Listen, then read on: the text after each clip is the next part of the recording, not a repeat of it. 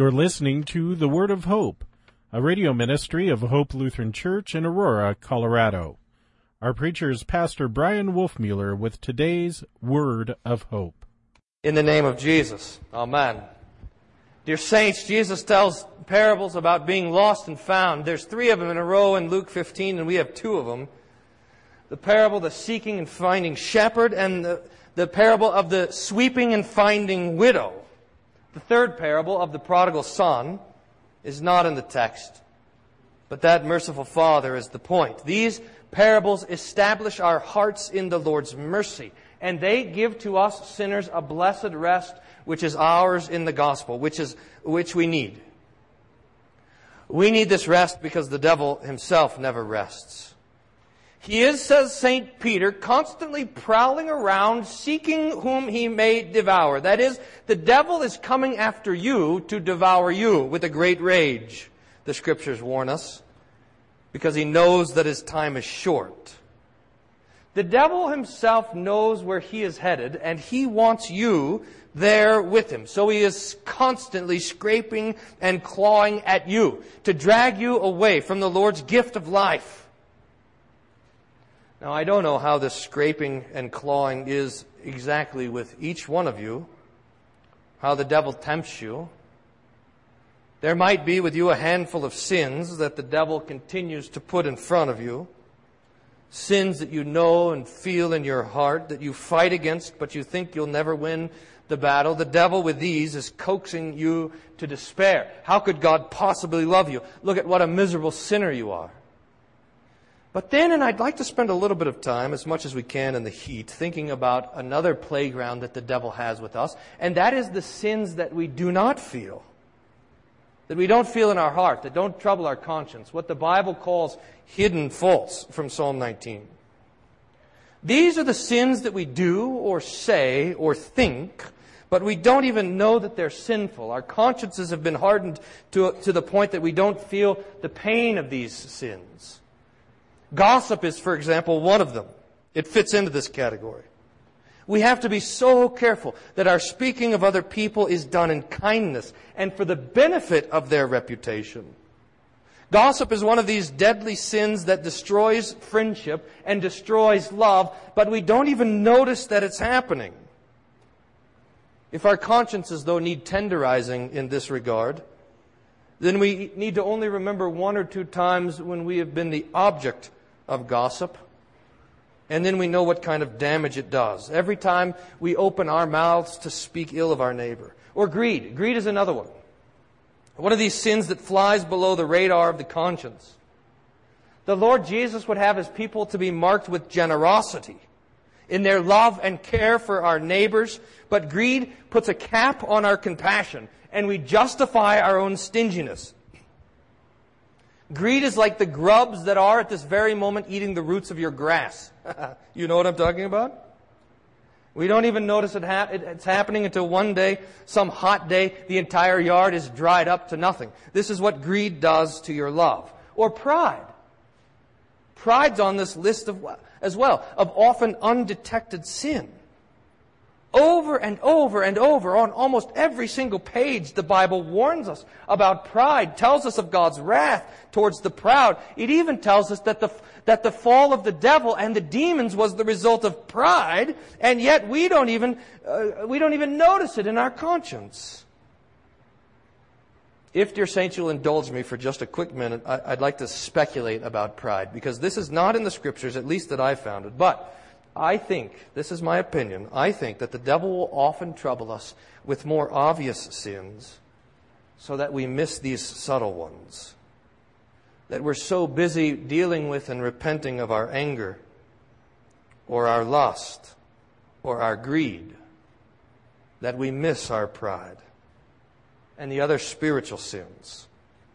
Our sins against the second table of the law, against the fourth, fifth, sixth, seventh, and eighth commandments are so obvious to us that we forget about the first table of the law, about the sin of pride or the sin of unbelief or the sin of fearing and loving and trusting whatever it is but God.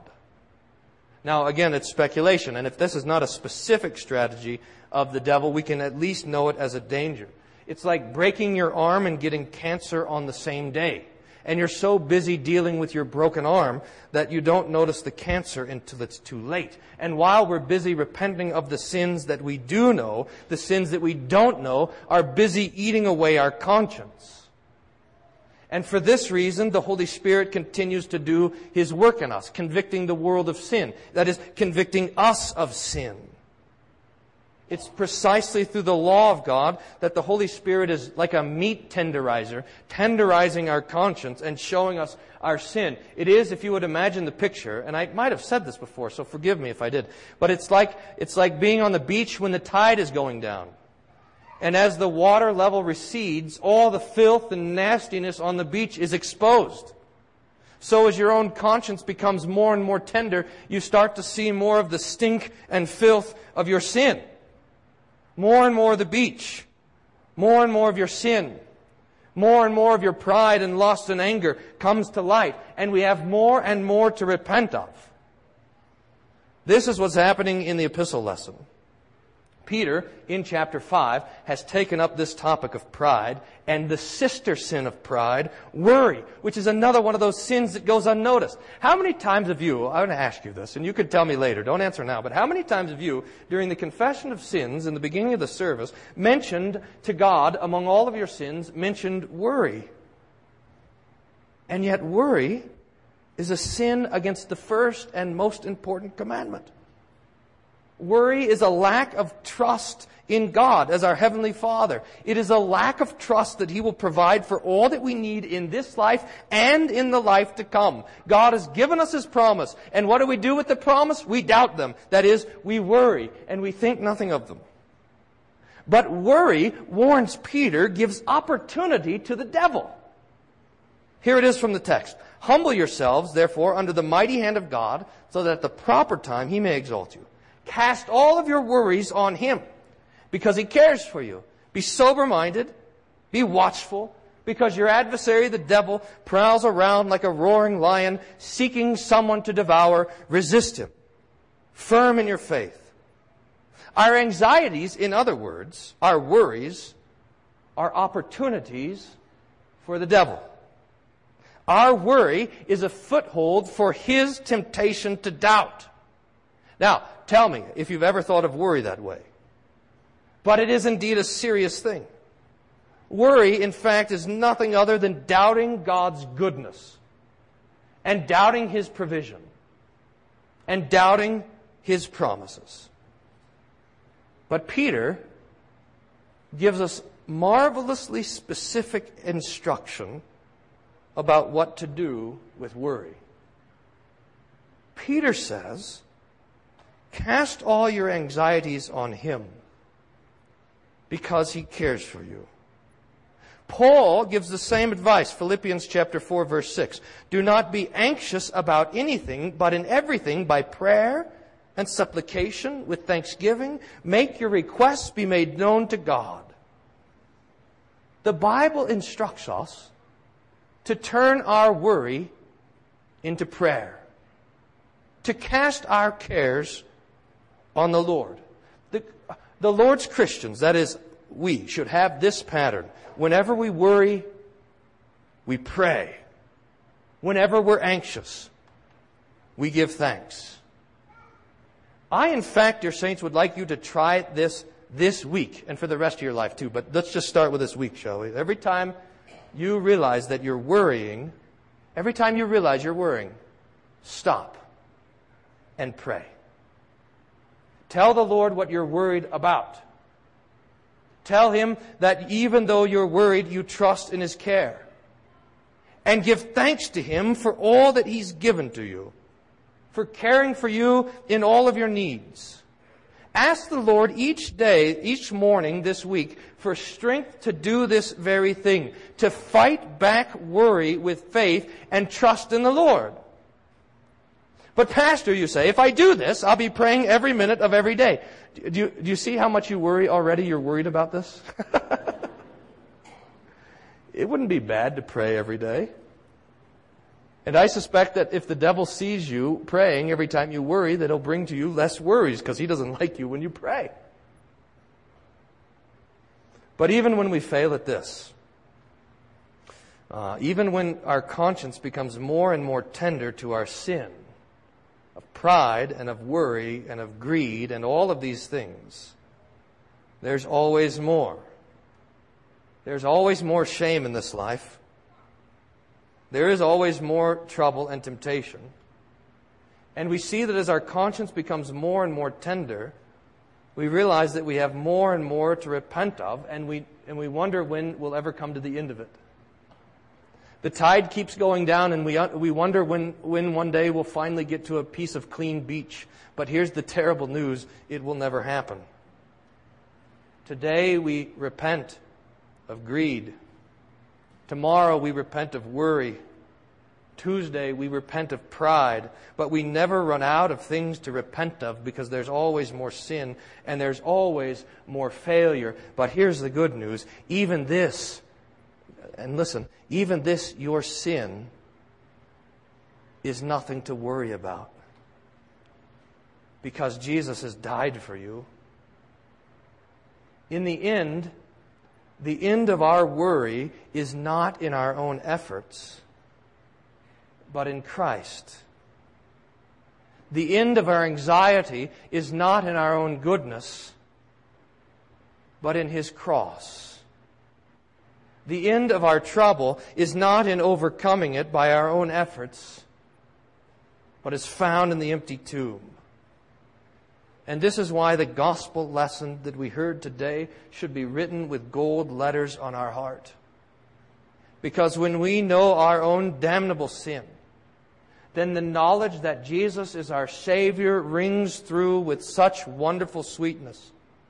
When we know the depth of our own sinfulness, then we begin to see the height of his love. That he is the shepherd who leaves the 99 to find you, a sinner.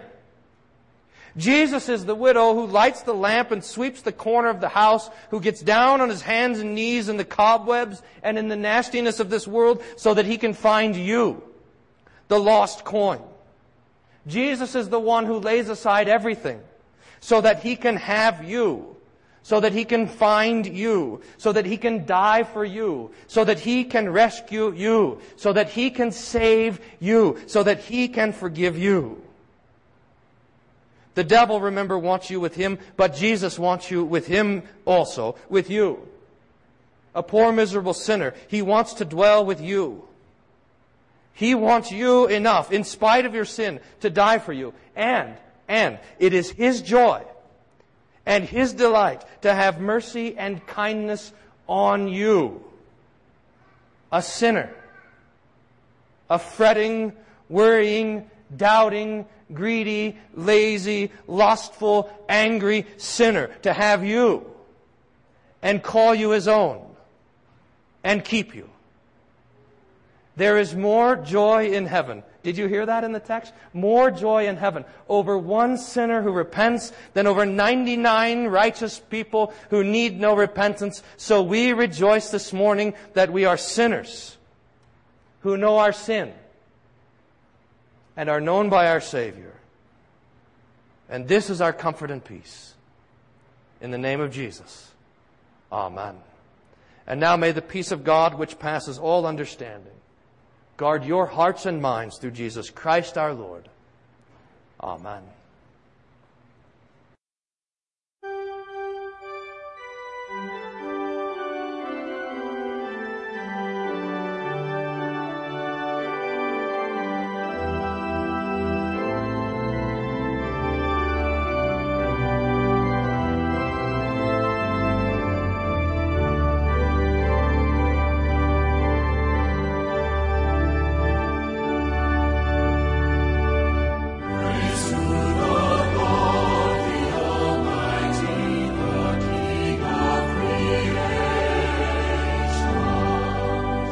We hope you were blessed by today's word of hope.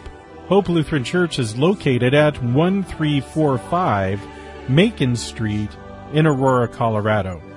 Their weekly schedule is as follows: Sunday morning worship at 9:15, adult Bible class and youth Sunday school at 10:45 a.m.